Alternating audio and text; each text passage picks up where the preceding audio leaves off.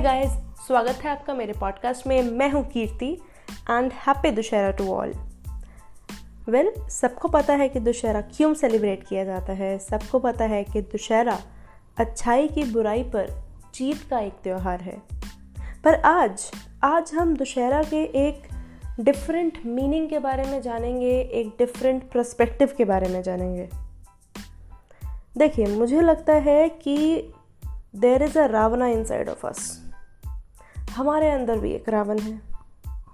वो लेजीनेस वो प्रोकास्टिनेशन वो गुस्सा, वो सेल्फिशनेस वो टाल मटोली, वो सब कुछ है हमारे अंदर। ये ईवल्स हैं, ये वो सब ईवल्स हैं जो आपको आगे बढ़ने से रोक रही है। ये वो सब ईवल्स हैं जो आपको सक्सेसफुल होने से रोक रही है। इन सब ईवल्स के होते हुए आप कुछ भी अचीव नहीं कर पा रहे हैं। पर ये सब कहाँ है? ये सब ईवल्स कहाँ हैं? ये कहीं बाहर नहीं है, ये हमारे अंदर है। मतलब कि देर इज़ अ रावना इन साइड ऑफ़ अस हमारे अंदर भी एक रावण है। वो बुरी चीज़ें, वो जो भी हम करते हैं, वो सब हमारे अंदर है।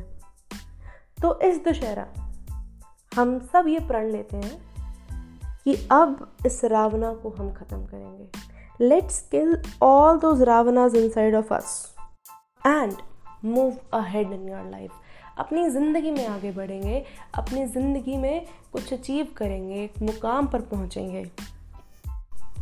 So let's take a decision together that we will leave one bad habit of ours this year और उसके बाद देखिएगा कितने ज़्यादा चेंजेस आते हैं आपके अंदर और आपके एनवायरनमेंट के अंदर।